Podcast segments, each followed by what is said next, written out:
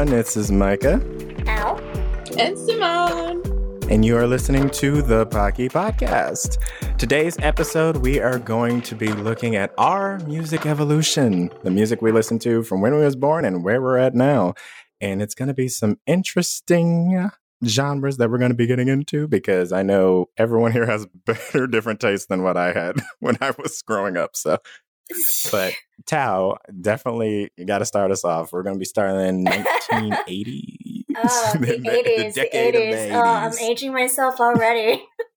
I'm oh God! Look, Asian don't raisin. Okay, I don't. I may. I may look Say young. That. Come on, baby.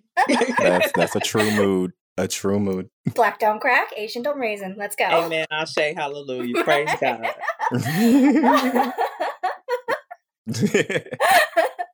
oh gosh. Uh, so okay, yeah, so maybe not from to? the moment we're born because we're not going to remember it.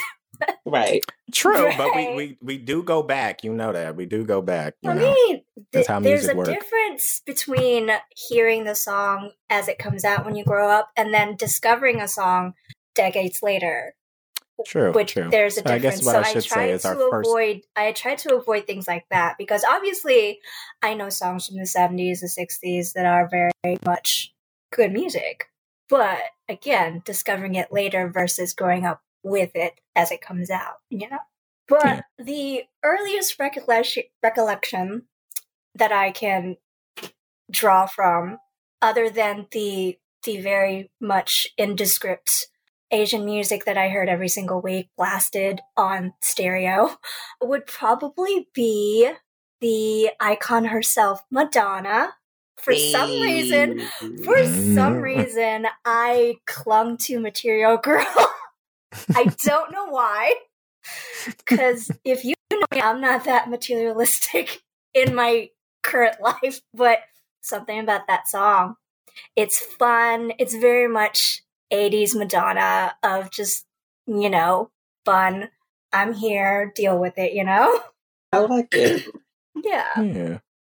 So, yeah. So there's that. Madonna. And, and, Madonna, which when I looked it up, the song actually came out in 1984, so probably peak Madonna in her 80s. Was that, I believe that was after her Like a Virgin? Mm-hmm. Okay that's something I didn't look up. I was like, it's somewhere in there.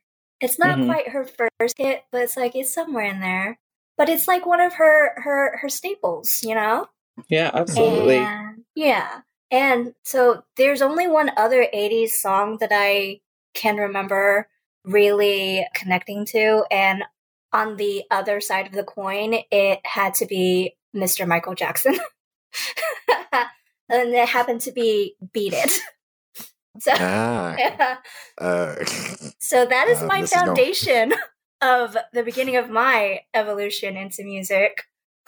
I, I just have to say because this was said earlier, and I let I had to have Simone hold off, but I did not listen to Michael Jackson until like 2011, so I was very much not really into him. I was like, ah, I feel like okay, he's overrated. So, and God, if y'all could just fair, see the look she's giving um, to me um, right now to be fair, I didn't listen to a lot of Michael Jackson since Beat It. I'm sorry, the stern look that some just. I ain't never say it felt like freeze frame. It's just solid disappointment. Like, just... like in your defense, I didn't listen to a lot of Michael Jackson since that, so it's okay. Mm. But mine was also for the fact of like, um, you know, oh, like that's popular and all that stuff. Like he's overrated, you know. It's just kind of like that energy because like I was a high schooler, middle schooler, and you know I was just too cool for everything. I mean, we all okay, go through really? periods like that. We all go through a period like that. Mm-hmm. I don't know what's worse, the fact that Simone just keep looking at me solid like that, or she just so silent, and it's killing. it's even more frightening. Simone, well, do you have Ms. anything Simone, to say? Since you have such a judgment face on you right now, would you like to go into Intense. your beginnings of music? Micah. oh no! Oh no! Read to filth is coming. Micah, in what world yes, are you a mm-hmm. whole black American person and they allowed you to disrespect the genius of Michael Jackson. I just a pox, a pox on your house, like a pox. Okay, you gotta understand. This was years ago. I'm, I, I know who Michael Jackson is now. Okay, I came out of that. Dead, I was a baby. okay, okay, yeah, yeah. Ironically, also another brother at school when I was like Michael Jackson's overrated also wanted to fight me. So it was kind no, no, no, no. He he was very young, and when you're young, you're stupid. Exactly. Just just let it happen. I'm way uh, you, know, you know, I just hadn't acquired my tastes yet. okay. You know, that's what it was. Okay. Exactly, okay. Know? Okay. That's mm-hmm. fine. Because this is a yes. conversation of taste. Let him be young. Let him be. Let him be young. Okay. Yes, okay. my palate was. When you're young, you don't know better. You, you learn. Let him have his learning. I'm weak. Let him have his learning moment. Yeah, I feel attacked. yeah, yeah. Yeah. Oh God. But the fact that you waited till that, that man was wholly dead and in the ground before. Wholly dead. Well, I've been known to be the last minute person. Like I literally didn't listen to uh, shit. I didn't listen to a lot of groups and stuff until after they disbanded. Like TLC, I didn't listen to them till like freaking 2009. Destiny's Child, I didn't listen to until like I think it was the Beyonce performance that she did with Destiny's Child, and I was like, "Oh shit!" When oh, they did okay, a reunion, now see, now see, now see, you got both of us making the face. Are you crazy? She's like, "How dare you?" I wasn't gonna say nothing what until Cal made the face. You, no. It's like, wait, like, wait, okay, wait, wait, wait, wait. Okay, look, look. But what After Destiny's Child is gone, and then they did the reunion. Look, look, look. Look, look, look. Yes, after the fifth reunion. I Cal and I are on the same face. My God, where have you? What? No. Look, look. Come on, come on. Just say my name. Say my name. Oh, okay, I'm no, sorry. No, no, no, no, no, no, no, no, no, no, no. This whole time, you get on my case for not liking Beyonce, except for her Destiny's Child years, and then you don't even listen to Destiny's Child. I did, though. I did finally hey, there's a difference between didn't listen to and then late listening to, and I am a late bloomer. Okay, I always. Sh- I'm. I'm not about to finish that. anyway.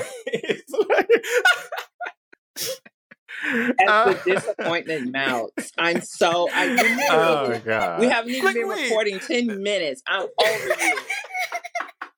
I'm over you hey, I gotta keep challenging you, Simone. Uh, How else will our friendship? the young one. If I don't the young have one you disappointed me with you. That was uh-huh. so bold to say. The I young never, one is bold today. hey, I'm being honest. I listened to it though, fair. and this I thought fair. they was dope, and I loved them ever since. And I did say, hilarious. I did say in the beginning, there's a difference between growing up with the songs and then discovering them later. I did say that.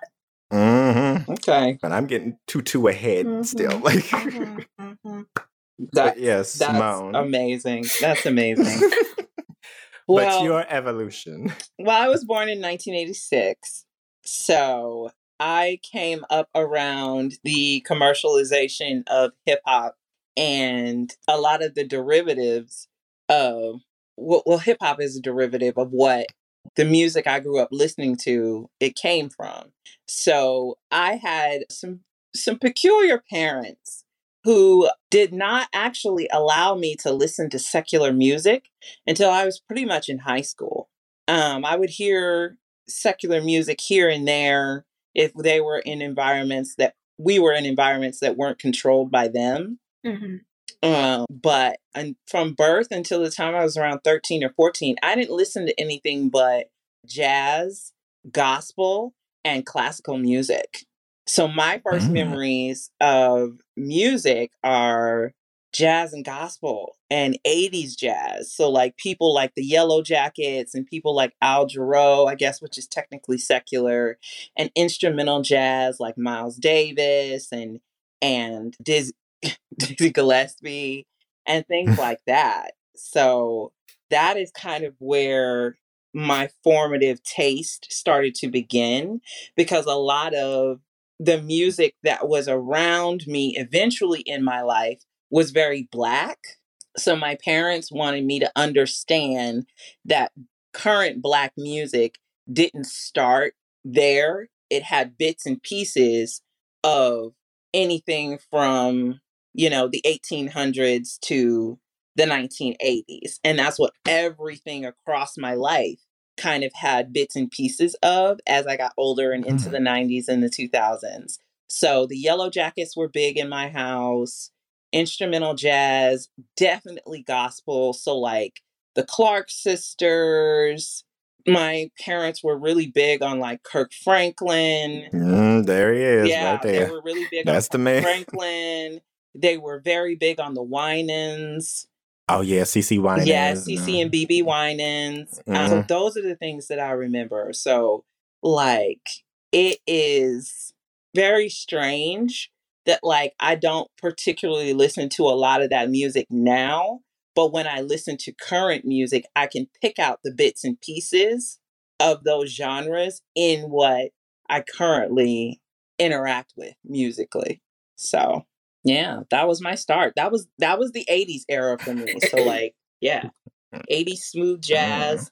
Anita Baker was big in my house. Her first Oh yeah. Her mm. first record came out in 1989, so I was 3 years old and my entire life my mother has loved Anita Baker and I I you cannot say a bad thing about Anita Baker to me. Look, Look, I am the same way. My mom loves Dolly Parton. Yes, and yes, amen. Yes. Every girl, her mom had a mm-hmm. girl. Mm-hmm. Like every girl I know, her mom has that one female singer where like you can't say nothing mm-hmm. bad about your mama's favorite female singer. Mm-hmm. Yes. Working nine to five. Working mm. nine to five. To five. Right. Living. Oh, we should stop before we get sued. Shit. Oh yeah, I was just about to say that's why we can't even play some of the song clips. that copyright infringement. Ooh, sorry, Dolly. It don't play. Oh look, come on now. They Dolly said they won't they pennies. Dolly's not. Dolly was no, she's too pure. What are you she's talking so, about? No, her label would, not Dolly. Not Dolly herself, no. but I yeah, feel like Dolly label, is so sweet because she got beasts behind her. You feel me? Mm-hmm. Yeah. Oh, she gives. So she got dogs behind her. She's like, "Oh, okay, lovely. Like, I'll just have the dogs eat you." Yeah, I just have the dogs take care of it. But, but you be blessed. No, she'd be like, "Y'all leave her them oh, alone. Oh, They're having fun." Oh gosh.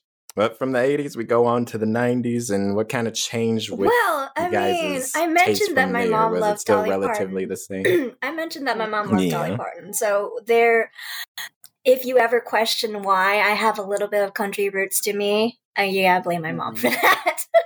but I the the most prominent song or the earliest song that I can remember from the 90s is actually also a country song from Miss Trisha Yearwood. It, it is Ooh. called Trisha. Trisha. You didn't expect that, did you? No, I love Trisha. I, like, I haven't been keeping up with her, but like every so often I'll dip in. But most prominent is the song that came out in 1991, She's in Love with a Boy. Yeah.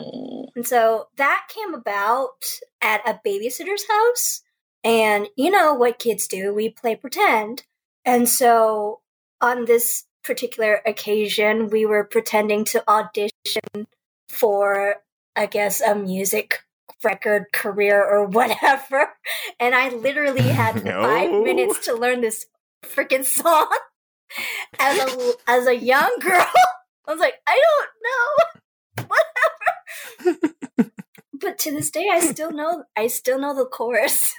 I love that. I love it. Yeah, it's like it's right. weird, but it stuck with me as a memory, like a, like one of those flesh memories. It's just like the song comes on, I am instantly back there at the babysitter's house trying to learn the song, standing on the bed with this like brush as a microphone. Oh, those are the best. right. The hairbrush right. days. Right. Oh my uh-huh. goodness. the hairbrush days where everything. Yes. Yeah. Yeah. okay. Uh. Oh man. Yeah. yeah the 90s for me saw hip hop and golden era hip hop really come into play. Like I said, it was around me, but I wasn't necessarily able to consume it within my control. Mm-hmm. But it mm-hmm. really sparked my intrigue. I didn't really get a chance to really partake and delve into it until I was pretty much almost an adult. But the kind of groups that I would see in flashes of television you know, being scrolled by with the remote and the drum sounds and, and all those kind of things really drew me in um, and became kind of like the the later listen kind of concept we've been talking about where you may not have discovered it in the same decade it came out and got to live with it but it became mm. a part of kind of the soundtrack of your life mm. later mm-hmm that hmm. kind of stuff really was starting to intrigue me. But I was very much deep into 90s gospel. Kirk Franklin ran the world at that point, And it was just, it was everywhere. It was everywhere. And he was incorporating a lot of things that were from Golden Era, you know, production styles and vocal arrangements and things like that. So, like, Stomp that song. I could not get away oh, from that God. song. Yeah. If I wanted to. I tell you every time I hear that song, I I love the Lord, I do, but I really would love to turn it mm. off. I have heard okay. it, I have heard it enough times for a lifetime. so oh, no shade to Kirk. No shade, no, no shade. But Stomp He's never needs to be played anywhere ever again. That kind of makes me want to like play it though. Like stop. I know. I I remember that, and it was, was, it was crazy. It was crazy. Dance routines and, and and dance contests, and us jumping up and down on the bed right. and with our hairbrushes. Right. Yeah, absolutely, mm-hmm. absolutely. Yeah. So the early '90s for me, I was still you know, seven, eight, nine, ten. So I still didn't have a lot of control. But one thing that my mother did not shy away from was making sure that I was aware that I would be able to kind of listen to other things eventually once my palate had developed and once I was of a mature age where I could understand concepts and things like that in songs mm-hmm. because my parents had put me in a discernible amount of musical training. So I was taking piano, I was taking dance, I was taking violin at the time because mm-hmm. they thought that I was very musically minded. And it was really interesting to care about classical music and be listening to Mozart, but like try every once in a while to sneak and turn on MTV to get a peek at Boyz II Men and nice. you know mm-hmm. get a peek at you know ABC and LL Cool mm-hmm. J. Mm-hmm. So see, yeah, you, you bring up a good point that I wanted to make. Your your access to music affects your exposure to the things that actually had an impact on you. Yes, because you mentioned having access to MTV, which is a cable network channel in which mm-hmm. case I didn't have mm-hmm. access to cable until well into the 2000s. So I had the standard seven channels, I guess local channels. And so my biggest musical influence was my older brother, who was five years older than I was. And so he had a a more developed palate. Mm-hmm. And mm-hmm. it's it was through him and then the occasional car rides with the radio on obviously. And it was for mostly my brother that I got introduced to Miss Mariah Carey. Miss Mariah Carey. and the devolution begins. Mm-hmm. the original diva. The original diva. Well, not the original diva, but in my life, yes, probably. Yeah. With I think my first exposure was her her music box album with Dream Lover, Hero, were uh, which I believe were her f- top two singles at the time. But like, I have been in love with Mariah Carey ever since. Like, I will always be in her corner. It may be, have been a while since I've been in her corner because she hasn't done a lot of things lately. Yeah, but she made I mean, some albums. I mean, stuff, you can't go yeah. wrong with Mariah Carey. And I was reminded that in the the later 80s and the early 90s, we had this whole wave of having musical artists from Sweden and Danish. And I was like, just randomly, somehow, for some reason, America just like was really into all of these European artists from those these countries. So as much as I hate how people just dislike it now because of Pitch Perfect, the sign actually did have a good impact. But the original from Ace of Base, not Pitch Perfect that everyone hates so much, but I knew the original. So when that happened to come up in the movie, I was like, "Oh my god, it's my jam!" Oh my god, that song was everywhere. It was everywhere. Oh my gosh, mm-hmm. that's almost as bad as the Cup song. Mm. I don't remember the Cup. Oh no, the Cup oh, song the from Pitch Perfect. You know the little. Yeah. Oh yeah, that yeah. song. Okay, never mind. Yeah, now, yeah, I remember that one. Mm.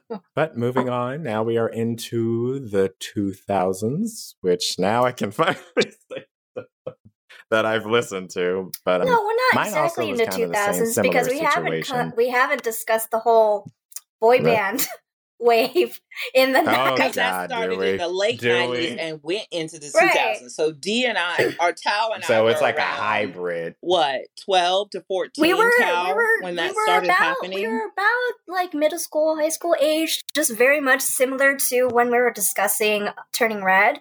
It was very, mm-hmm. much, very much. Uh, where we were NSYNC like that whole boy yeah. band wave because what the 90s ended up being because left over from the 80s it was all that grunge and the hmm. the introduction or the rise of rap and hip hop and all that stuff but for some reason towards the latter half of the 90s it started getting into like the other end of the spectrum of bubblegum pop which with like maybe subtle influences from hip hop and just or just like music very similar music to all of the artists from Sweden and all that because they did actually get some of the artists from Sweden to help them write some of the beginning songs. I remember that. But yeah, the whole yeah. the whole boy band craze. Max Martin, yes, stuff like yeah. that. Yeah, he's from mm. he's from either Sweden or Germany, yeah, I, believe. I believe. Yeah, he's from Sweden. I may be mistaken. Please correct me. Yeah, I think Max Martin is from Sweden. yeah.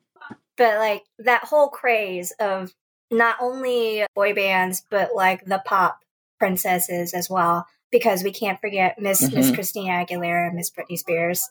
That yes. still stands today. Yes. yes.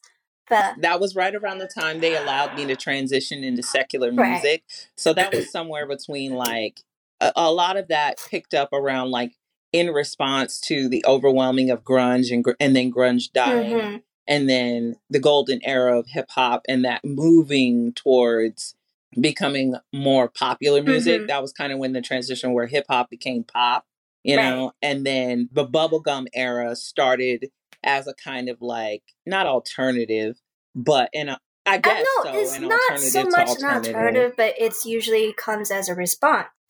Like when you're right. you're used to this one kind of yeah. music, and you you get to the generation that wants to rebel, you go to the opposite end of the spectrum. Right, the pendulum right. swings back, and that started mm. around like somewhere between ninety seven and ninety nine. Okay, so, so, yeah, we were around um, like twelve. Britney Spears' first song, "Baby One More Time," came out in nineteen ninety eight. And about yes. a year later, mm-hmm. Christina Aguilera came onto the scene with Genie in a Bottle, which was 1999. So it was like yes. right before the millennium hits. Mm-hmm. And with the, the boy bands, they came around like 1996, 97. So mm-hmm. they they they were a mm-hmm. little bit above like before the curve had come. Mm-hmm. But oof, those boys, those boys. The boys had us in the I mean, and then when you find out later that they actually tried to release music earlier in the 90s, it's just that it wasn't their time yet because we were still in the whole grunge. We were discovering hip hop and all that stuff, it wasn't their time. And mm-hmm. so they actually had to go to Europe to become famous and popular before coming back to the United States and trying again. So, yes. in the case of Backstreet Boys, their first US album is actually a culmination of their first two albums that they released in Europe and around the world. So when yep. you look at their when you look at their discographies and see the first two albums, the songs don't match up to what we know as their first album. Mm-hmm. yeah, because ours was more our, the album that got released to us. What was it like? 96, 97? 97, I want to say. It was an amalgamation. Yeah. It was a compilation. It was album, basically the songs that they knew would be popular in the United States. Mm-hmm. So they tailored it to what they thought would sell better, I guess. Mm-hmm. Yeah, and then by the time we hit 2000, they're in full they're swing. in full swing. Ooh, I mean, a, a chokehold. Like it was crazy. Ooh. And just the simple fact that NSYNC was initially made to be their competition, even though they were both from the same management team. Yeah. Mm-hmm. So they're mm, creating their story. own competition. And it, it it's very much like how it works. I guess I want in auction with that whole competition. It's like, no, but I want it, but you you want it more, but you gotta fight each other, but we're supposed to be friends, you know? Mm-hmm. There was a lot of that, and there was very much like a social hierarchy around that too because like oh you're a backstreet boys girl you're whatever or oh you're an NSYNC girl you're whatever or oh you're a 98 mm. degrees girl you're whatever you know like there was definitely like a social classification right. surrounding like which it, depending on which group you right. supported yeah. Can we can we all just funny. get along? I mean, we all they're all pretty. No, no. they're all pretty. You should okay? know better.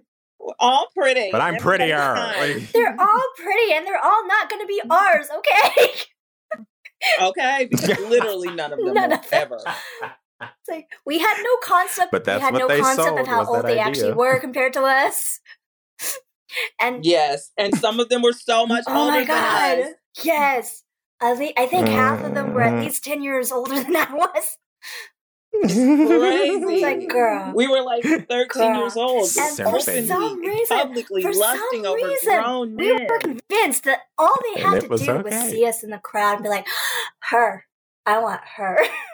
That's what they sold. And it worked. I blame That's Disney.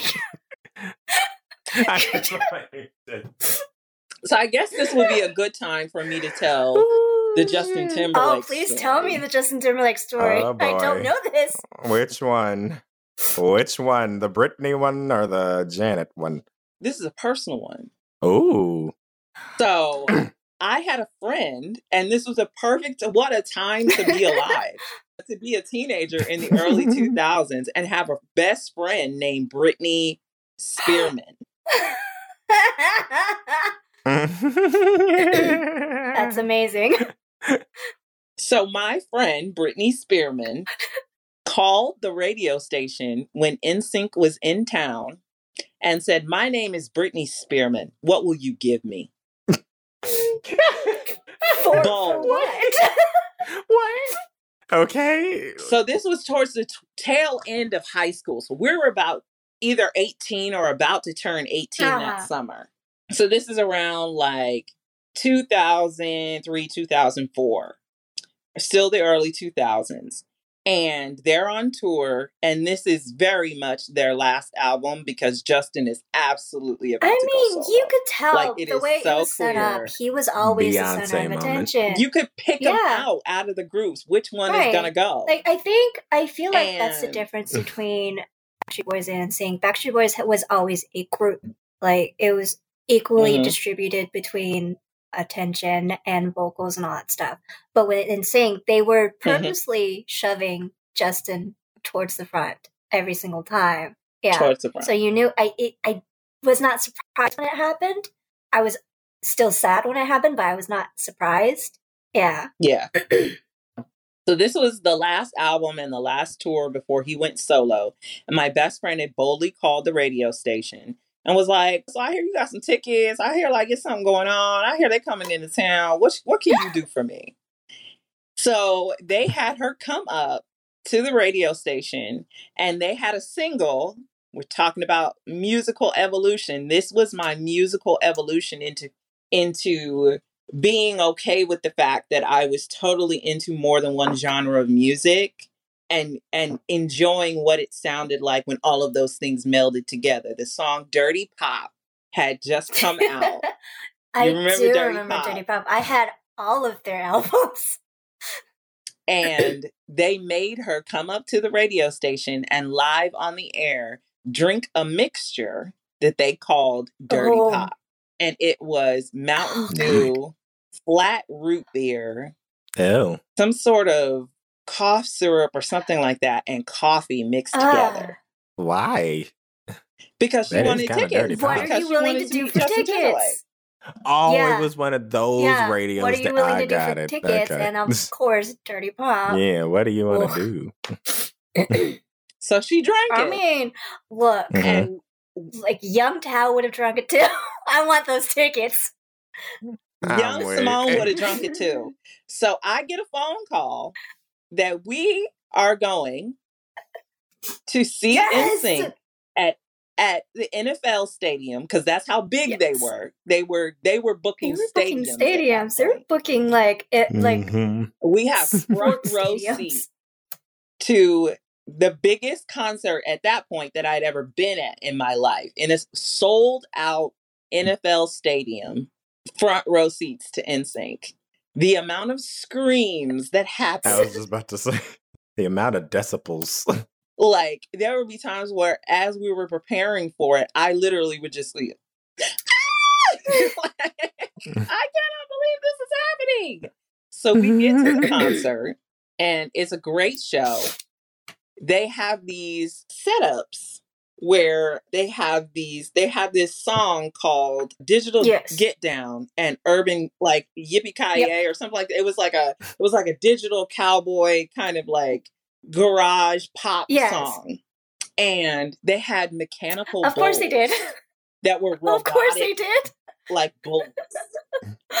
and Justin's bull was right in front of, Of my course seat, it was. right in front of where. And I, as an 18 year old uh, Amazing. Christian, a conservative Midwestern young Christian. Christian Midwestern. got the Christian Midwestern. to watch Justin Timberlake. She's like, that was a good Christian girl. I was a good Christian girl when I walked into this concert, you guys. And, I you were not when you great left? honor. No, I no, because I got the pleasure and the honor of watching Justin Timberlake, who was maybe around like 25 years old at this time, ride a mechanical bull Oh, well, there you go. in the middle of the summertime in a packed NFL stadium full of estrogen fu- fueled foolishness. And I, I, I promise you, it was, it was a, it was a sexual awakening. It was amazing. I don't even remember the name of the song. All I just remember is that that whole fine white man was on that mechanical bull, riding it as if he was really going somewhere. That's all she was worried about. Look, Like, you- S- s- W- And I could see the sweat dripping off of his body. Look, I mean, Amazing. 10 say, out of 10. Say, Beautiful. Say what you will about boy bands and bubblegum pop. They knew how to sell it. They knew how to sell the men to us, honey. They knew how to sell them to us, baby. I'm weak. This man would go to jail if he even looked at me funny. But I really thought that we was gonna have get uh-uh. married and have so many babies. I did. And they would have been beautiful babies. They would have been so beautiful. Wonderful children. Shout out to his wife. But like, oh, sure.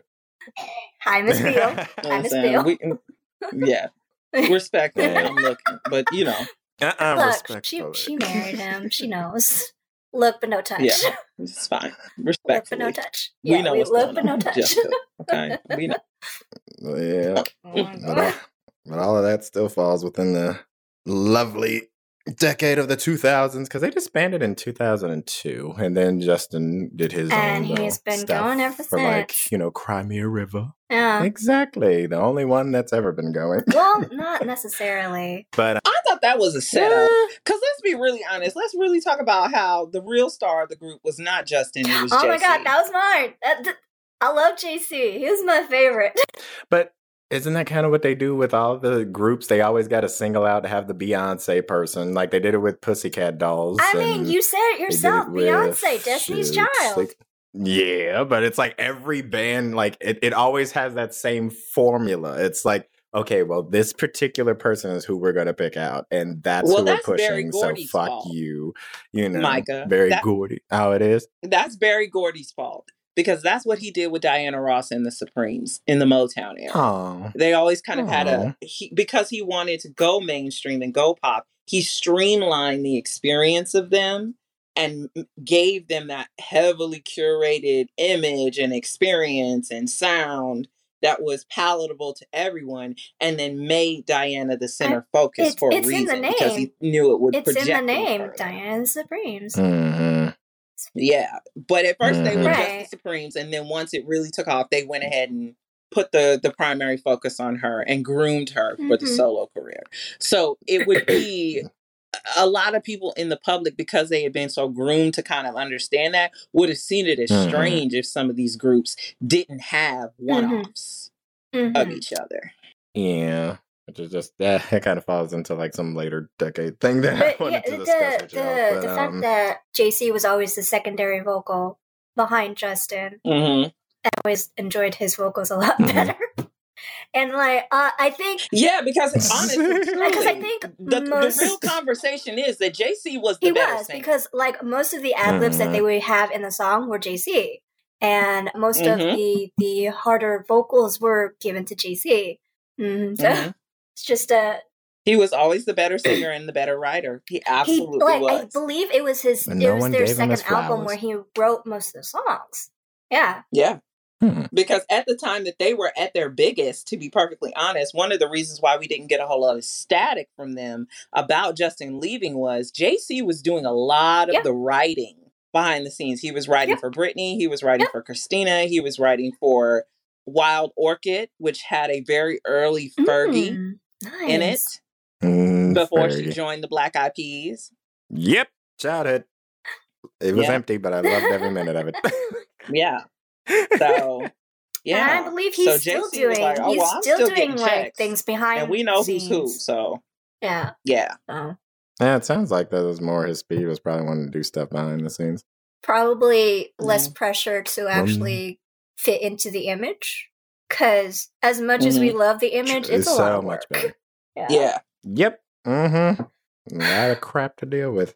Which I was also wondering so, with the early 2000s, because I was also in a Christian household, I was listening to Kirk Franklin, like we talked about, the man. Like I heard Revolution. That one was just the bop and still a bop to this day.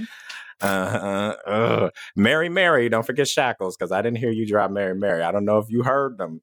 Like I, Simone, like did you did you hear Mary Mary? Mary now? Mary. You, no, no, no, no, no, don't look. Oh, Mary. Mary was high school for me.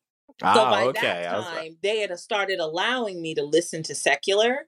So I was mm-hmm. very, I was like, I got to catch up. I want to move around. I want to see what's going on. Mm-hmm. I want to discover new things. So it was present, but it wasn't prevalent because yeah, that was around you. the time that they let me. And that was around the time also, it's really funny, around my 14th birthday, when my mother finally started letting me listen to secular, she also took all of her records out of storage and buy oh. a huge stereo system for the house. So I was knee deep in crates. I was listening to mm. Stevie Wonder, Michael oh, Jackson, oh, yes. Ozzy yeah. Osbourne, Thin Lizzy, Thoreau. I was listening to vinyl of Madonna, Whitney Houston on vinyl. I was catching up. Mm-hmm.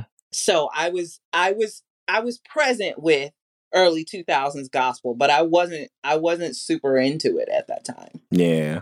So I was pretty much where you were at the start. I was definitely very much still in that crater of just listening to gospel soul, mm-hmm. just like kind of what my mother listened to, because that's a lot of what I grew up on was Kirk Franklin, Mary Mary, you know, Anthony Brown and the gr- group therapy, CeCe yes. all of that kind of stuff, you know. Trinity so, 357, like oh, yeah. yeah. So it's like from Stacie that and then like were you familiar with her? Stacie Orrico. I she was like know. a Christian Christina Aguilera.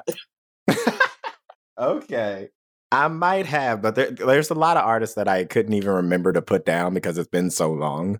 But because I just kind of finally like fell off of that, I only still listen to the old stuff of Mary Mary and Kirk Franklin. But I did fall into uh, like the light Disney stuff was when I was like going into. So it was like the Proud Family when they came out with you know Destiny's Child and Solange you know, singing that song, I was like, dang, this is a bump, which we also need to talk about, but that's going to be a separate thing. Why do intros no, no, not no, rock like they used to say, back in the can, early 2000s? I was going to say, saying. Can, can we give a shout out for every 90s show intro?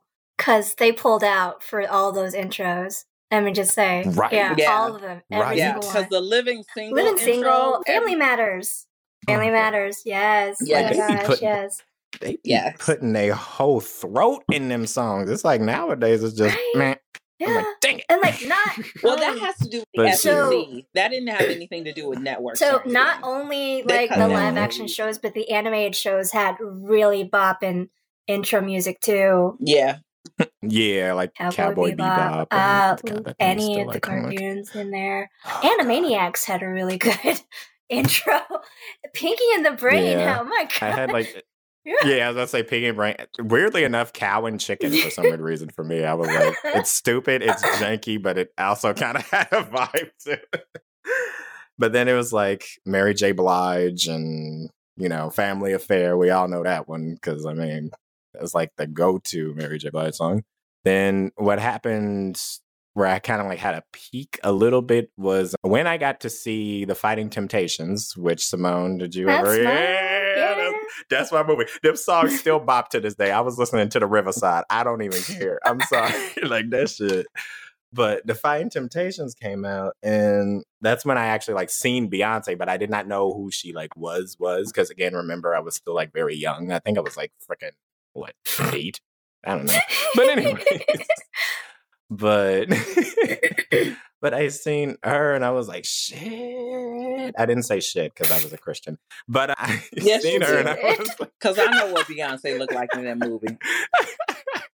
exactly, and that one chick kind of like a slut. Like I was like, damn. Okay, well, she a mighty fine one. But anyway, Exactly. So, you knew what she, you knew what she looked like. And it's just God. So seeing her, seeing her, hearing her vocals and everything, I was just amazed at her with that. So I was really excited when Crazy in Love came out.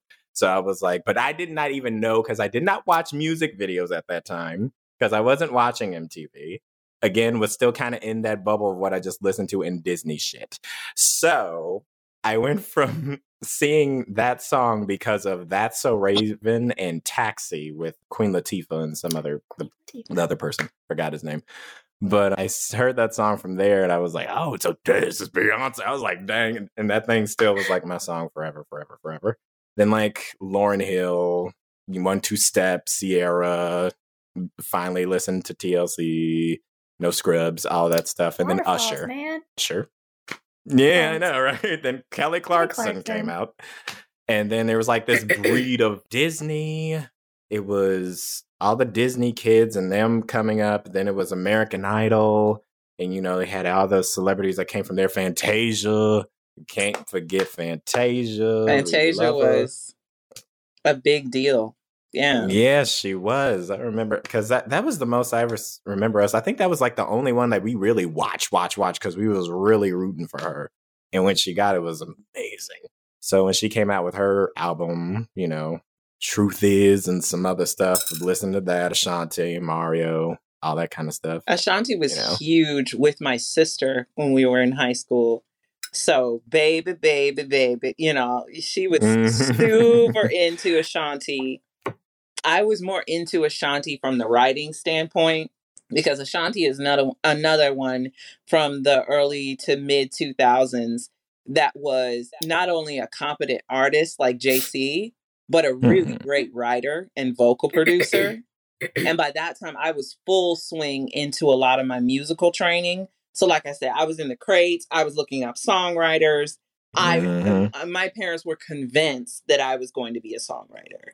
So they were like very much feeding into that for me.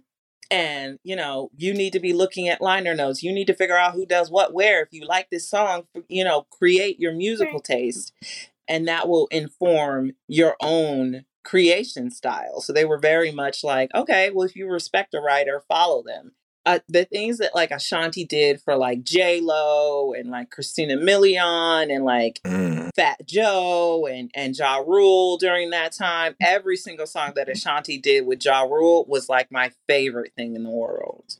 So Shit. yeah, Ashanti was a big, big thing. yeah. Yeah.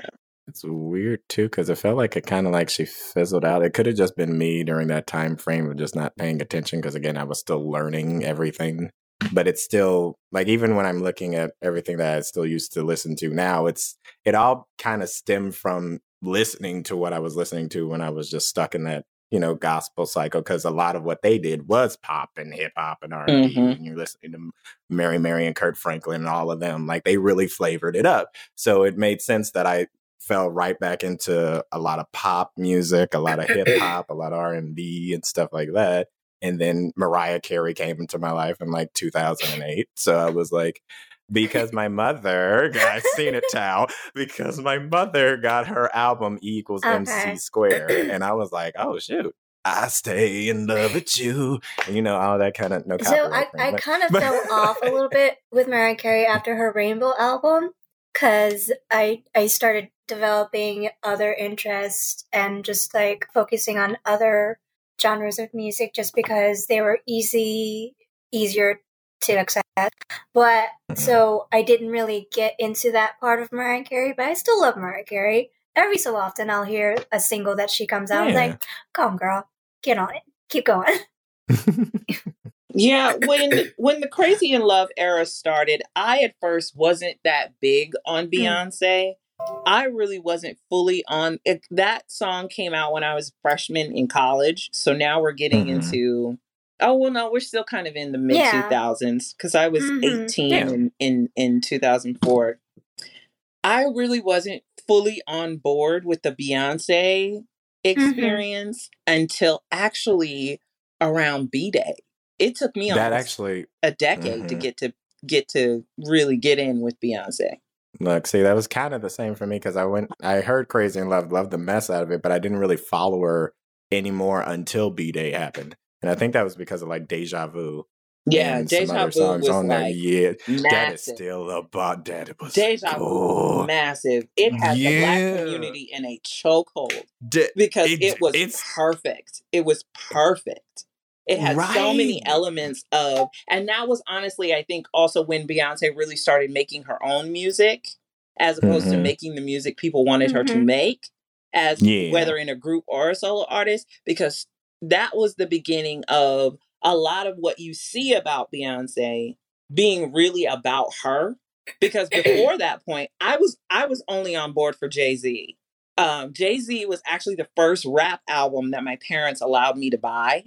Mm. I was 16 years old and I bought his live unplugged album with the Roots band because it was live and instrumental. My parents allowed it. And the live version of Heart of the City on on that album on a cellular level. When I hear that song, I am 16 years old again. I know every single word. I'm going to sing every single ad lib with Jaguar Wright singing the chorus like I am I am out of here. So it took me a minute to get into Beyonce. I was like, oh, that's Jay Z's girlfriend. It ain't nobody. You Ain't nobody.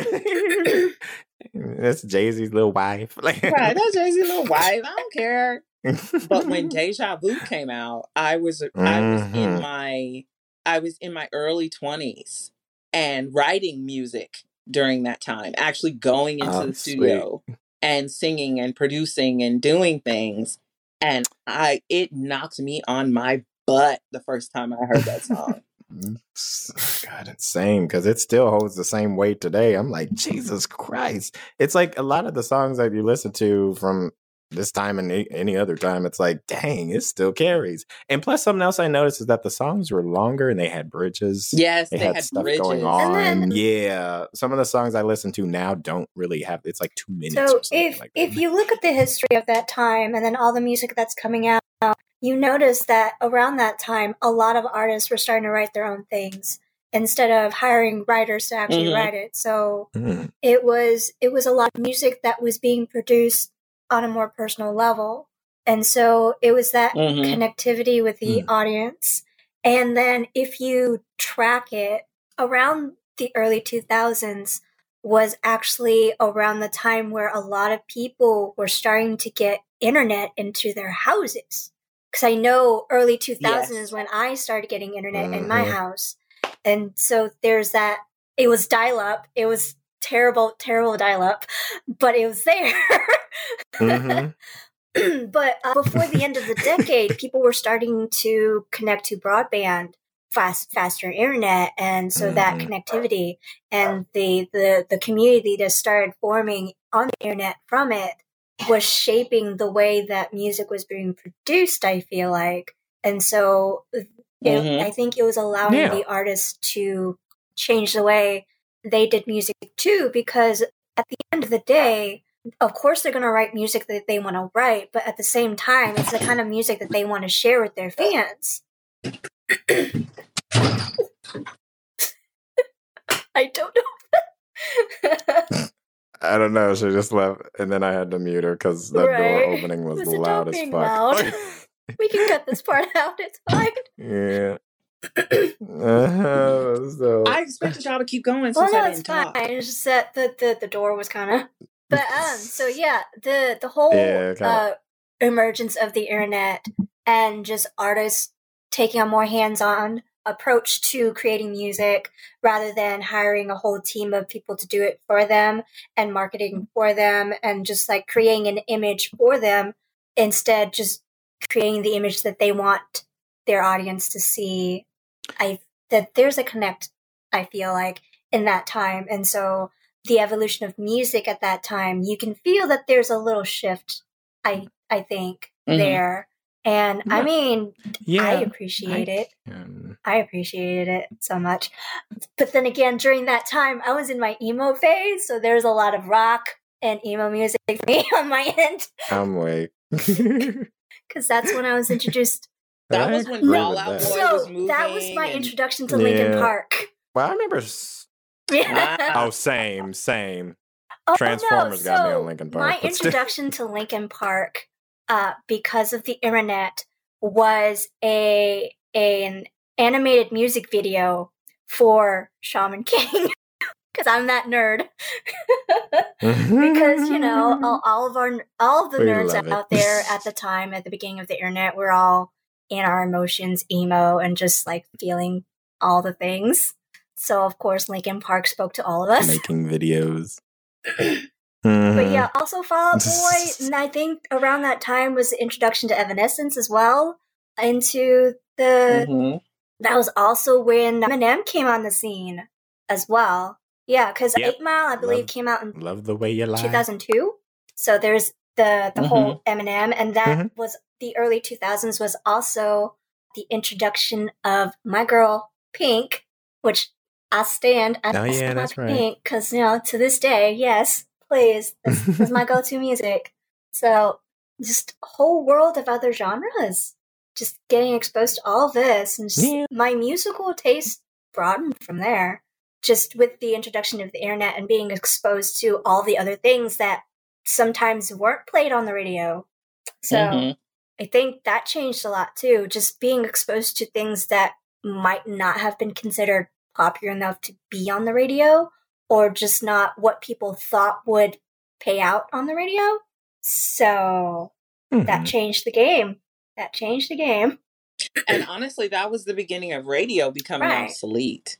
Once the internet opened up and you had the right to choose and right. curate and kind of have access normally to things you wouldn't be able to hear and not having to wait for that on one song to come on to record it on your little cassette tape. record it. And have yes. it, yeah. and get so mad when exactly. there's an ad break in the middle of it. Girl, do you remember making mixtapes on the radio? I do. I think I still have some. the twenty, the the twenty five year old. Oh my god! That stupid ad break in the middle during the bridge. I was like, "What are you doing to me?" Why would you talk in the middle of the song? The bridge is you still the You ruined song. my mixtape. Uh-huh. You ruined my mixtape. Oh god. Oh god.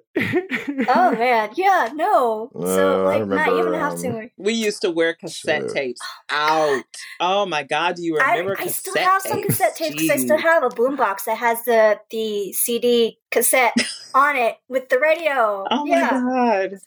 I feel bad because all I remember is. well, you are the young one. VHS. You are the young one. It's fine.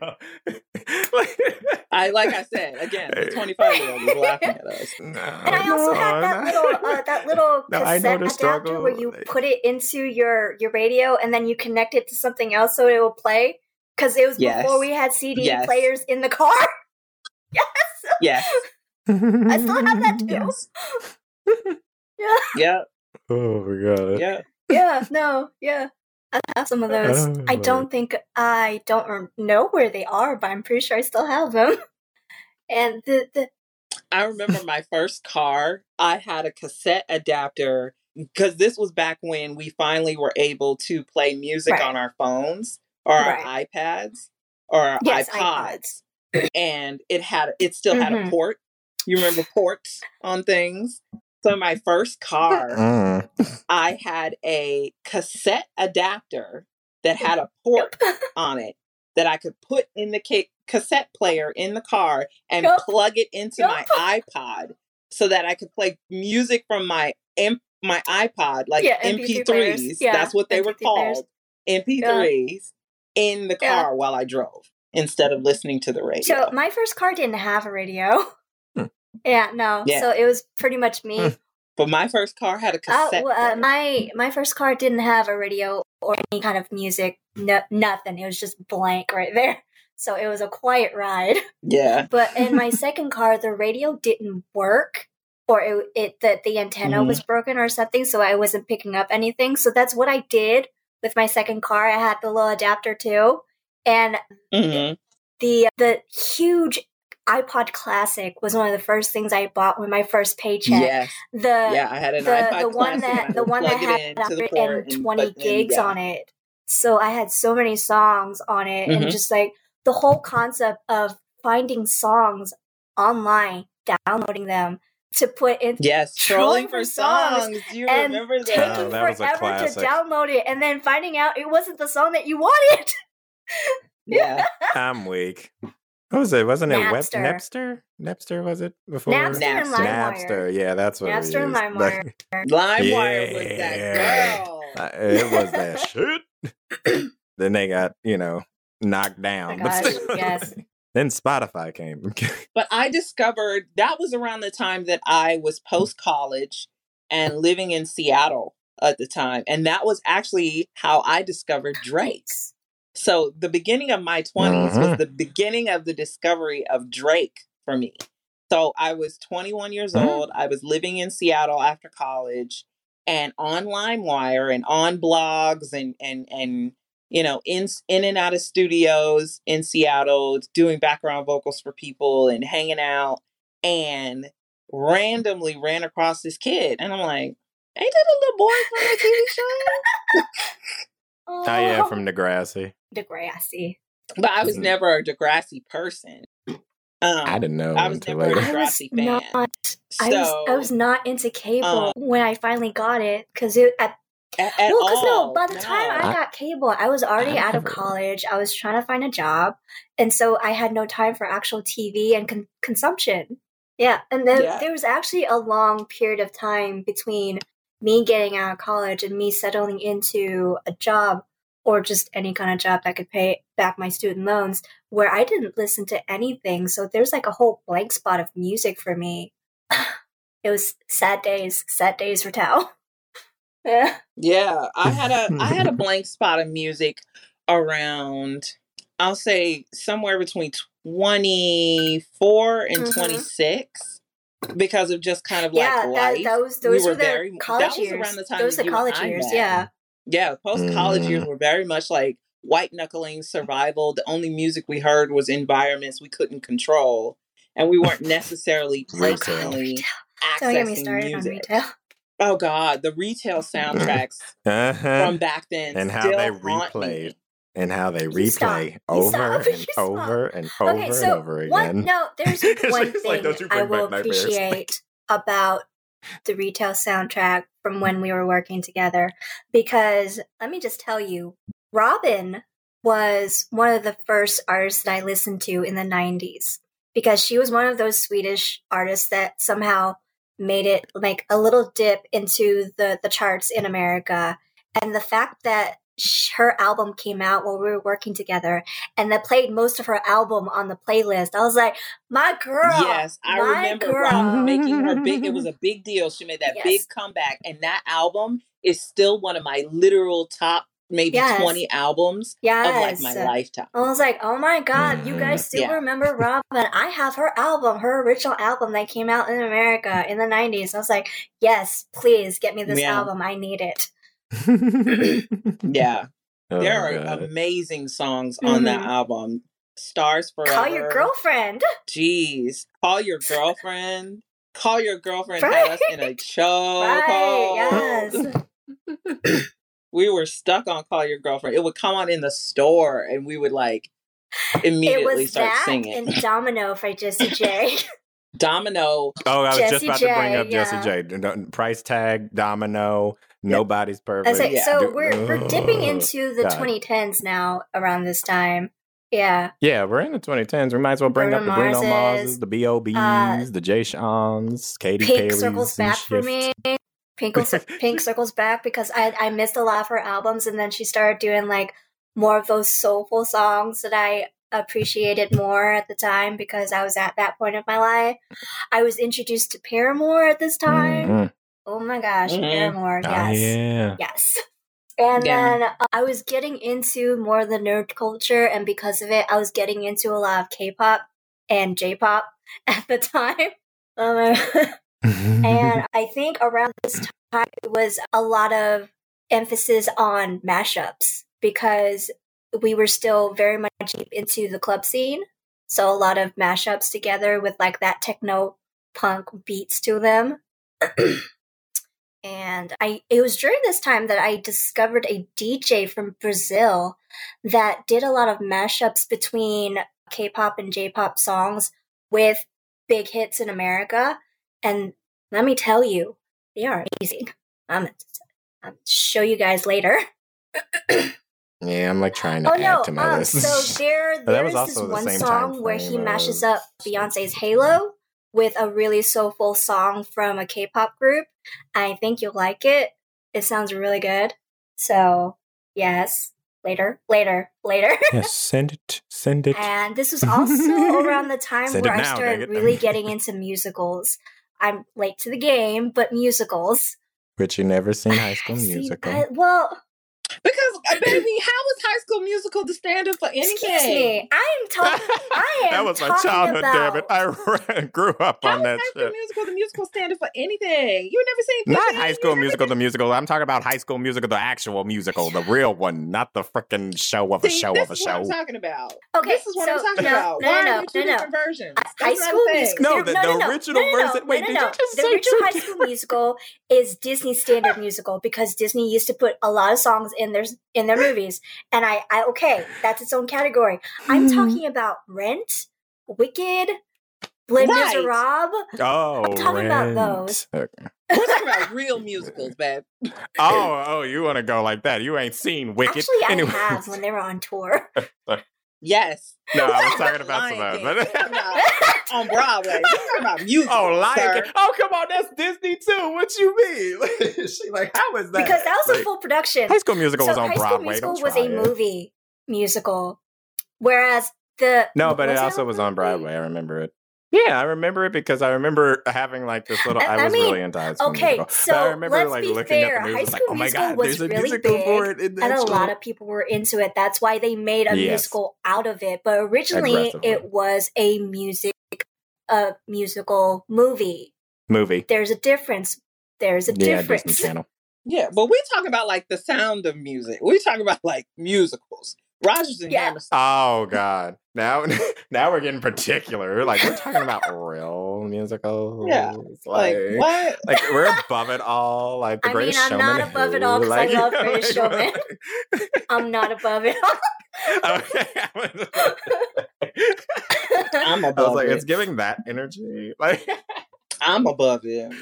Oh, okay. Okay, okay musical elitist. Listen, Simone. because Rodgers and Hammerstein is elite. Thank Sondheim, you. Stephen Sondheim. Stephen but Sondheim. what's wrong with also saying this is just good too? Like, dang. Who's what? What? I didn't hear what you said. No, I said, what's up with saying that this is good too? Yeah, That's and it's also its own Broadway.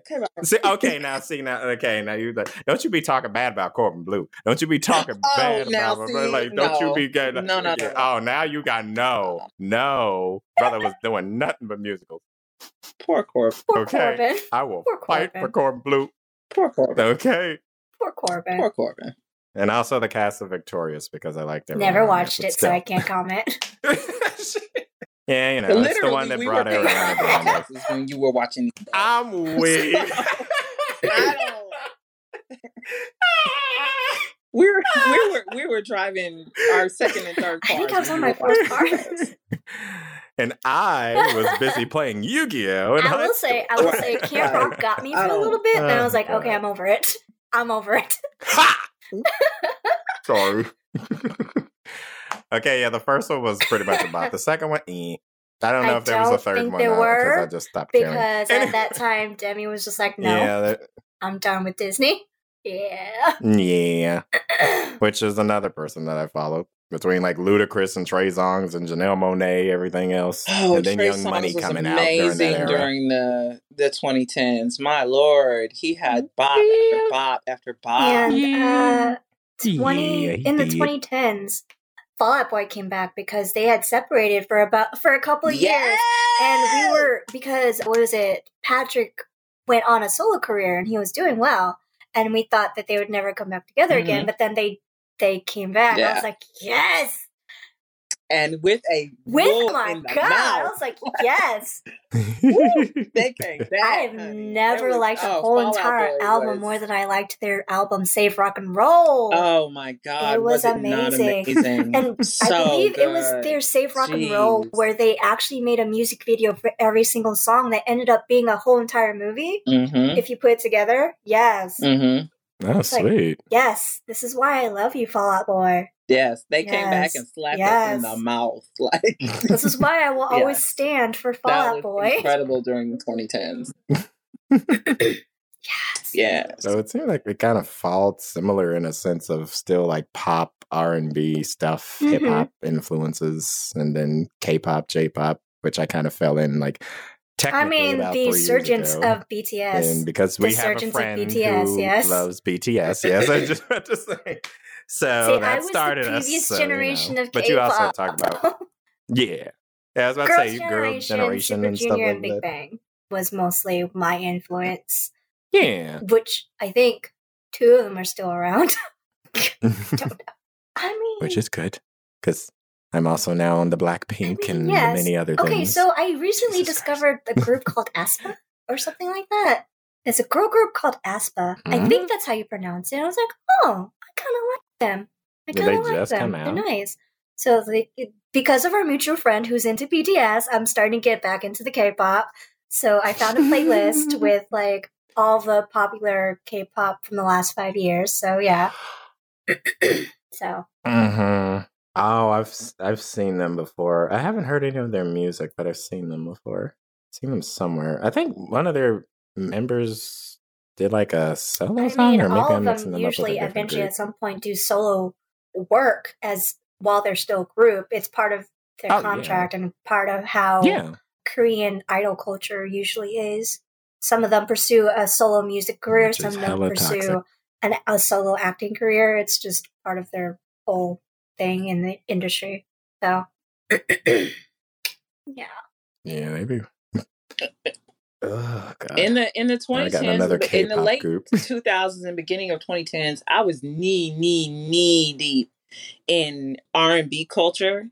So I was listening to a lot of Trey Songz, Mario, Mario. Mm-hmm. Gosh, what is the name of that song? What song? Crying out for me. Do you remember that? Oh, song? that one. Mm-hmm.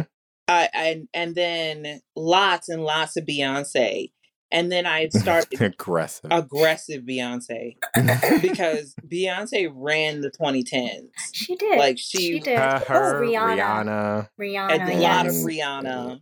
And Nicki Minaj when she was coming up in the 2010s. Yeah, super and, bass and, Nicki and Minaj when she was coming up in the 2010s. And I was listening to a lot of like Gangsta Grillz mixtapes and mm-hmm. Wayne was putting out a mixtape every 30 days, you know, and yeah, Wheezy. Drake was the first person to win a Grammy from a mixtape, you know, like stuff like that was where it I was very much leaning into Drake's the whole R and B hip hop genre of things. Yes. Like the the, mm. the musical tastes yes. were leaning more towards that. Also leaning more into yes. the whole rap culture as well. Mm-hmm. Mm-hmm. Yeah. The Dream was, also like was super shift. huge during that time because he was writing mm-hmm. for everybody. So Umbrella yes. by Rihanna was. Oh, I mean, that song was everything. It was, baby. Yes. Yeah, it was. And that was a shift in her career. That song yes. changed her whole trajectory. Because that Pon de Replay era, like I loved it, but it was it was still pretty questionable. Yeah. Yeah. But th- then that came out and she, yeah. it was like, nope, yeah. she's a star. She's done. She's good. Be gone, heifers. Like yeah. it's like that was around the time that Nicki's first mixtape with DJ Holiday came out. And the 1st mm-hmm. time I mm-hmm. heard Itty Bitty Piggy, mm-hmm. I was like, oh, okay, well, goodbye, ladies and gentlemen. She's out of here. In the stratosphere she goes. Like this is a star. you know, the first time I heard Itty Bitty Piggy, a friend of mine had hooked his hooked his iPod up to the adapter and we were driving around and he put it on and I just literally we're sitting at the stoplight and I just was staring at the radio. just eyeballing it aggressively. because I never heard Nicki rap like that before. And I was like, oh, oh. in two years, they're not going to be able to touch this girl. It's over. Like she's going to be mm-hmm. the girl. And she's definitely the lyricist. Yeah. Yeah. I never heard a, a woman, or not in a long time at least, heard a woman rap like that before, and I was like, "Oh, jeez, this is gonna get crazy." Mm-hmm. Well, I mean, before her, yeah, there wasn't really a spot and that for just, female rappers.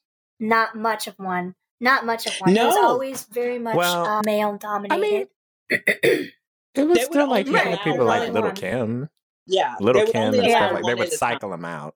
Yeah. Yeah, they would cycle them out. It was kind of like how Hollywood used to do big movie stars uh-huh. of color.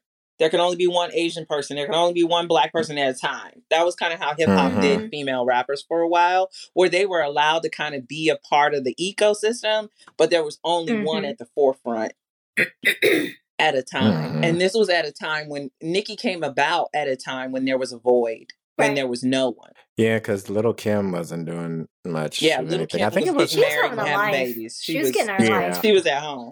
I think it was wow. between Nicki and Remy Ma during that time frame. yeah, it was like between Nicki and Remy Ma, and Nicki just had the edge out. Mm, Even though, in, in certain respects, if Nicki's crazy, Remy was the better lyricist. Mm. So but yeah, the first time I heard Itty Big Itty Bitty Piggy, that's the name of the song.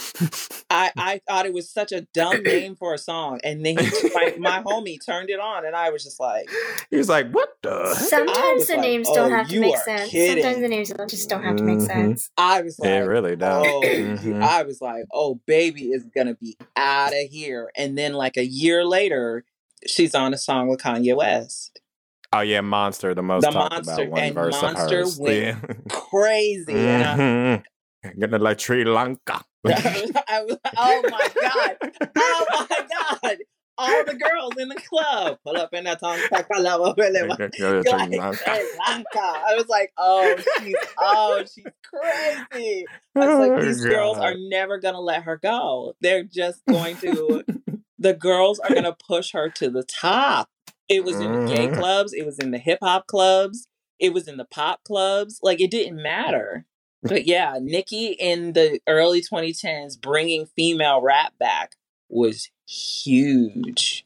Mm-hmm. And now we we have a literal landscape now. It's, it's a little, rappers, which was at this so point, crazy. it's a little dominated by so many. females at this point. Yeah, yeah. At this right. point, the well, women are running. I, I don't think and I don't think I've heard a lot of male rappers as of late. Uh, they're they're but not it's not quiet as kept. They're really not releasing right. as good projects as the women. I mean, Kendrick Lamar is the one, the biggest one I can think of, and Kanye West ain't really doing nothing like that. Kanye's yeah. doing a lot, but it's on the side. So it's like. yeah, yeah, yeah. Kanye doing right. a lot. Okay. yeah. So it's like it's just mostly Kendrick and I think Little Nas, but I think he, he's more considered pop ish than okay, he is rap. So mm-hmm. I but don't I think like his know newest why stuff that he's pop about is to release is about to be a rap. genre when it's just so. popular. Yeah. Mm-hmm. It, right. It's just what's popular so I don't know, at the time. I understand I, I in the early '90s when it was bubblegum pop. That is actual an actual genre, but pop itself just stands yeah. for popular. And that is I I want to say mm-hmm. isn't that the goal of most artists is to be popular? Right. So like right. Uh, well, I guess maybe it's like that because it's like the trends so like what's popular right now for r&b sounds and then but what's popular for like, like hip-hop in the current moment i think drills labeled drill as what's popular or pop well if if you're a rapper yes because they'll try to say that you're more of a pop act than you are a rapper, like how they do Doja Cat. Like they're saying that she's not a rapper; she's mostly just a pop artist. And it's like then she, then she then she came out with Vegas. then she came out with Vegas, and then everybody was mm. like, "Oh." We, about, we, I mean, we already knew, but like, Cat. whatever. That conversation late. Doja Cat is a uh-huh. whole rapper. Thank you very much. She's a whole everything. She's versatile. Do- like, Doja Cat is a rapper. Thank you. Thank you for that. yeah, this ain't staying in Vegas. No, like. they need to leave that girl alone. Uh huh. Ironically, I think Remy Ma was the one that said that. Which, so is, which is raggedy. It's so wrong. And as soon so as she wrong. said it, I was like, now Remy. But you also know Remy had that beef with Nicki Minaj too. So you know Remy. This be, is true. She be doing some stuff. Remy, Remy you know. be talking out the side of her neck. Yeah, she do. I. Shout out to the Gemini. I love those Geminis. Mm-hmm. Uh, but I kind of feel out, I kind of feel out of the music thing towards the end of the 2010s, just because around that time I was working at a job that lets you listen to music, but at around that time I discovered podcasts. So I listen less to music yeah. and more to podcasts. Mm. And usually my only exposure to current music is the car ride between home and work, work and home. And I know some days I choose not listen to not to listen to the music radio stations because I've started to listen a little bit, just a little bit to talk radio because there's a lot of stuff happening and I like to be informed about things. So to, to the music kind of kind of dipped down for me. But with the yeah, because I know pandemic in the 2020s that we are in now, we have more time. Hey, we do. Ah, I thought the pandemic was over. Someone you say that? No, like, Micah. Like, no, someone Micah, told me that was so that, 2020. And yet the area where we work is in again, and so we have to wear masks at work yes, I know it's in the red again, but like that's because like the it's area that we, we work in is nice stupid. Things and it's America. I have no rebuttal to that. But there's there's a there's I no feel like there's a new resurgence of a different kind of music with the pandemic, just pandemic music, and I feel like uh it it's taking self deprecation to a new level. because what is it? There's this what? there's this group called AJR and they have this song called "Way Less Sad." it's it basically the lyric is like, "I ain't happy yet, but I'm way less sad." I'm like, I feel that. Yes, I feel that. That's me. And more recently, there's this song that just came on the radio called "Numb Little Bug," and I've told you about it, Micah. It's like I feel this. What is it? Mm-hmm. Do you ever get a little bit tired of life? Like you're not really happy, but you don't want to die. Self deprecation at its finest. yeah, I remember you. Mm-hmm. I don't know. I see. I think there was like a good turn between, I'd say 2017 or 2016 ish, where things kind of just went very much in like the darker spin I mean, well, popular stuff. So we had like a lot on. of like NF consider people rising what was going on at like the that. time. Yeah.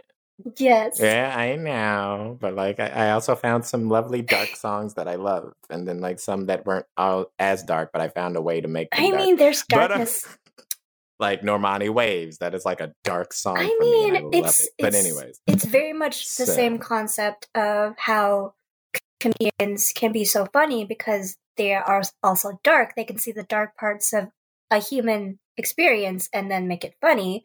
Whereas with musical artists, they take the darkest parts of human experience and make something beautiful musically. Music is, is an expression and they found ways to express exactly how we're feeling right now. As they always truth do, because the truth hurts. Sometimes you want it to hurt though, because sometimes mm-hmm. you're just really sad and you just want to get sadder. I feel like rap went in that direction. I mean, in the mid 2010s, that saw the rise of like Ab Soul and like Kendrick Lamar. Kendrick Lamar's record his first record was very bright as far as mm-hmm. like the hope portion mm-hmm. of it in concept, but the production and the lyrical content was super dark. So like mm. Money Trees by Kendrick Lamar during 2016, 2017, even though the record had come out a little bit earlier, I was listening to a lot of like dark rap during the election.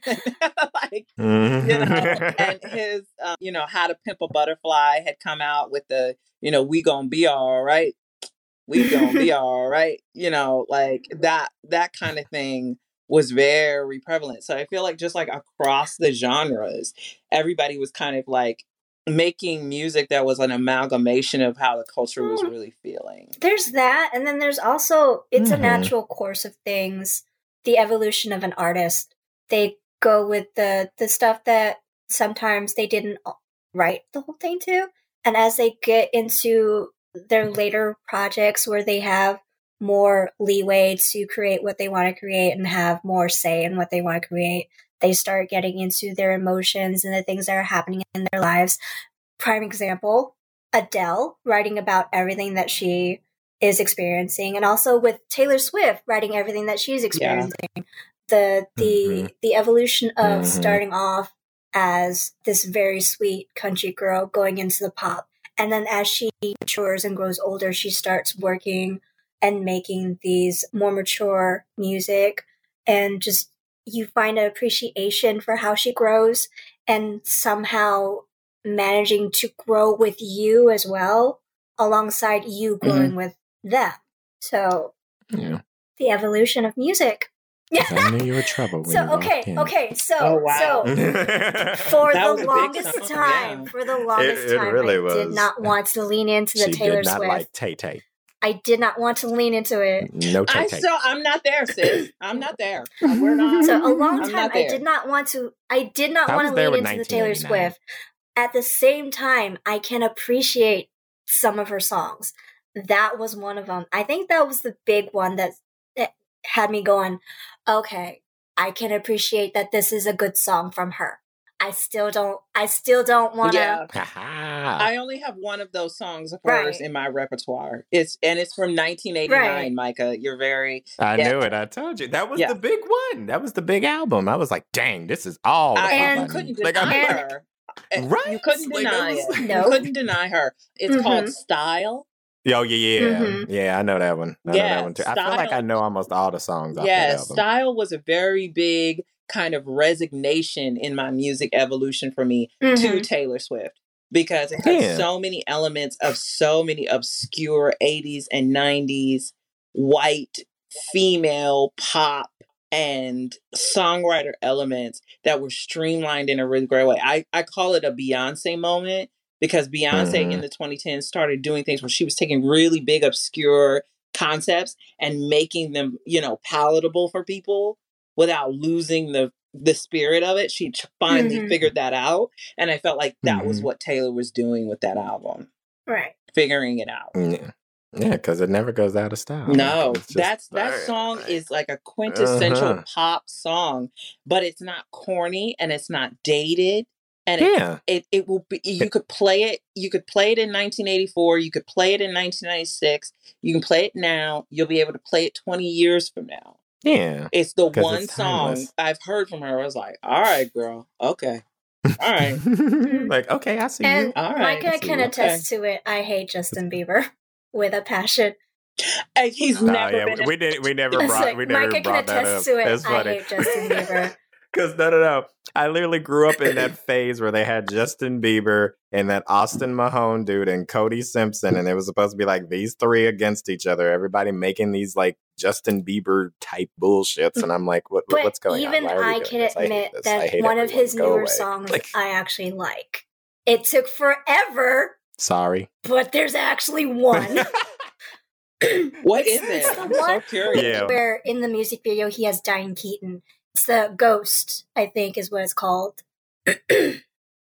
yeah, Ghost. Ghost. And he managed to get Diane Keaton to be in the music video. I was like, okay, much respect because I respect Miss Diane Keaton. You know, much respect. Mm-hmm. And it's very much, hmm. it's not very poppy. It's not very, oh. it's kind of soulful because the way he sets it up is very much missing someone so much that it's one of those things where because the music video is set up that he's saying goodbye to a dead relative. And I was like, okay, that hits. That hits. Okay. That's fine. Okay. Fine. I'll give it to you, Justin Bieber. Hmm. This once. This once. Yeah, that's from his Justice album. It says I did not listen to that. I think I only knew. I don't even. I don't register any of this. Okay. that brought us Giveon. That brought Giveon to the full stream. And Giveon, it was just something that was playing on the radio. I was like, Dang. you ain't the only one that said that. Something that happened to be me. playing on the radio. I was like, okay, this is a good song. Find out it's Justin Bieber. I was like, okay, I'll give this to you. Fine. Begrudgingly. Exactly.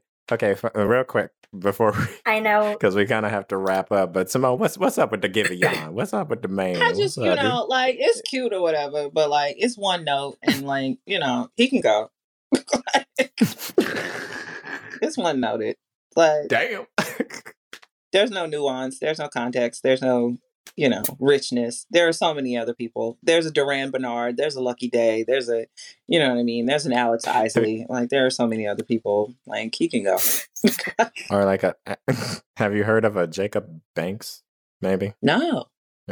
No, oh god, there, there's so much stuff I need to send you. There's so I many mean, people. Yeah, no, because like one of my last mean? things but, was, was yeah. there any honorable mentions you guys wanted to bring up? Oh yeah. So, Brandy oh, yeah, Jennifer Monica. Hudson, Ne-Yo. Brandy? yeah, Brandy. Brandy. I was just about to say Brandy.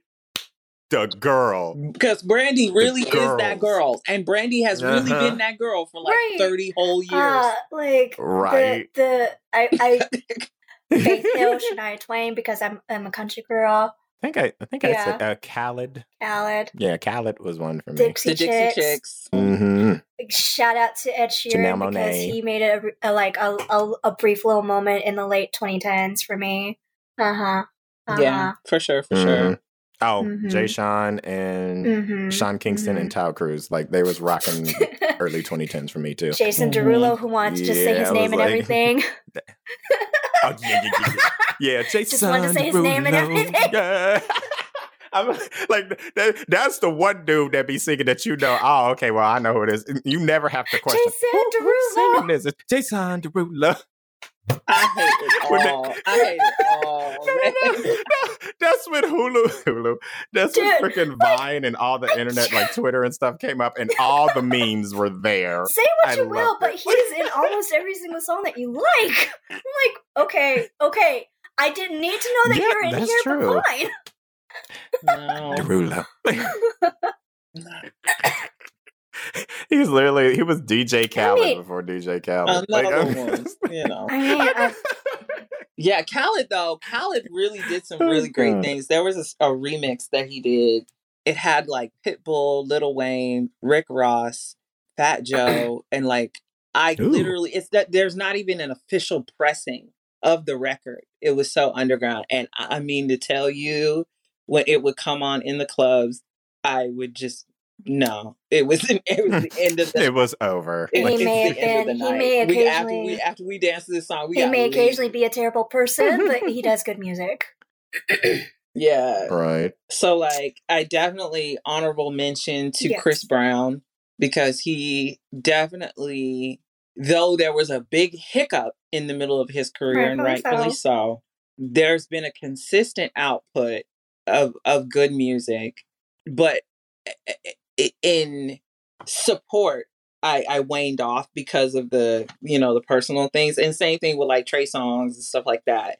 Like it, mm. it mm-hmm. got to a point for me where R and B wise, after like the mid 2010s, I went back into the crates because the current R and B artists were so problematic. I'm like, I can't give you my money. I mm. can't give you my stream. you know, y'all, y'all doing that. I have not as well. You know, I, I haven't added. I haven't added know. that many songs mm. to my iPod collection since the the mid 2010s. So I understand that. Just going back to the old songs that I like, yeah. and just like yeah. not really being exposed to mm. the new mm. stuff. I'm trying, but mm. But Monica had a big, moment, moment, too. It was the the main reason why they did that yeah. song together. Yeah. Because they were mm-hmm. they were doing what the music industry usually does is trying to pit them against each other. So they did that song together. it was mm-hmm. a it was a song, mm-hmm. bro. Very much mm-hmm. similar to the song that the Whitney Houston and Mariah Carey did together in the Prince of Egypt soundtrack because they're that was the, yeah. Let me just uh, tell you, Prince of Egypt alone, that soundtrack was amazing. It was amazing. It was. Uh, yes. yeah, it was. Uh, we mentioned them before. Shout out to Boyz II Men because they had a long running career, long running career, running, illustrious, illustrious career. Shout out to Bone Thugs-n-Harmony because that was my early '90s rap experience. Yeah, yeah, and uh-huh. very much influ- influential. That pred- that predicates people like Drake with the mm-hmm. sing song rap style. Mm-hmm. And yeah, uh, we we didn't give them we didn't give enough, them enough attention, but TLC obviously. Uh, yeah, TLC there are still obviously. people sampling some of their songs today um, in their new music. I know a couple years ago, mm-hmm. Zendaya sampled uh, a beat from Creep in her song, and I was like, "Oh, I know mm-hmm. where that's from. Go on, girl. I know, girl. Mm-hmm. You got you got good music." Um, so yes, I Definitely say, an honorable um, mention to the whole yes. bad boy clique. The honorable mention to I don't know if we talked yes, about it. we Missy mentioned Elliott. her. We yeah, mentioned Missy her. Elliott, Lil Kim, uh, Timbaland, Mya. Mya had a little moment too. Uh, yeah, Mya had a can great, we great can moment. we uh, discuss Lady Marmalade when they did all that together? That was really good, Gosh. Yeah, yes. yeah, I literally had that. Oh no, I specifically I like, said, yeah, I specifically said Lady Marmalade was like really good because it was one of those collaborations mm-hmm. between artists you didn't really think would ever collaborate together. Because what was it? Yeah. Mm-hmm. And the fact that they pulled Patti yes. LaBelle, the originator of the song, yes. into what was it? It, it was Little instance. Kim, mm-hmm. Mya, Pink, Christina Aguilera, Christina and like Aguilera was it a little moment and, from Missy Elliott? Was Missy it Elliott. or was it? Yeah. Mm-hmm. Well, yeah. Missy right. Elliott produced the record, and yeah. it was in a mm-hmm. movie musical. mm-hmm.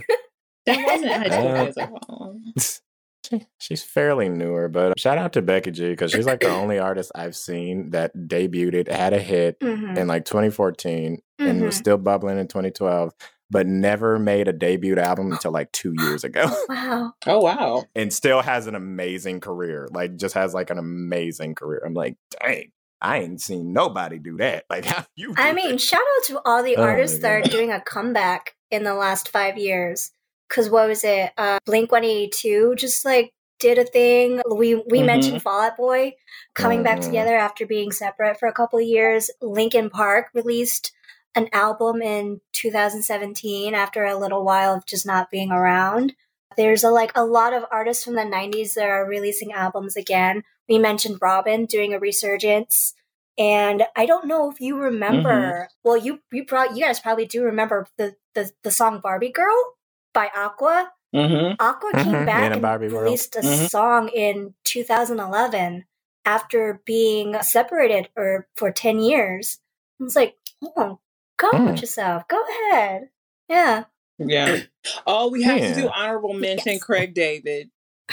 mm-hmm. Craig David. Craig David had a great mm. moment and it kind of had his own lane in between the late 90s mm-hmm. and the mm-hmm. mid 2010s where he was able to move really freely and do like house garage music, do R and B, do pop, do techno. He he got to do whatever he wanted, mm-hmm. kind of under the radar. But a lot of the work was super super good, even after he kind of left the American market and went back to the UK. So honorable mm-hmm. mention to Craig David sure. for sure. David, David Guetta. Yeah. Yeah, I got him down. Mostly for "Hey Mama, Mama, Hey Mama." No, he he pushed Nicki into the pop he he pushed Nicki into top forty. He got Nicki into mm-hmm. top forty radio. Mm-hmm. Hey mama, hey mama. Yeah, and that Sorry, that, that super bass record. Yep, Louise, another super monster. Bass. So David yep. Guetta, definitely. Oh yeah, classic. Yeah, we'll give an honorable mention to Erykah Badu because she's influenced so many people. But yeah, I guess that's the evolution, guys. It's been a ride. yeah, ride. and it's still yeah. going. It's and there's still, still going. more to come.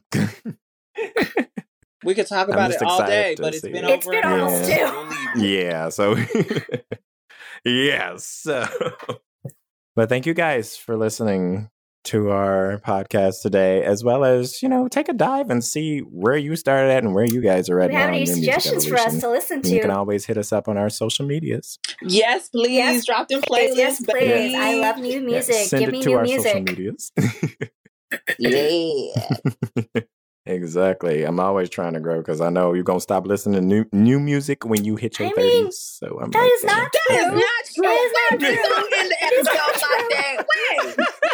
yeah, so we're ending the episode like this. How dare you?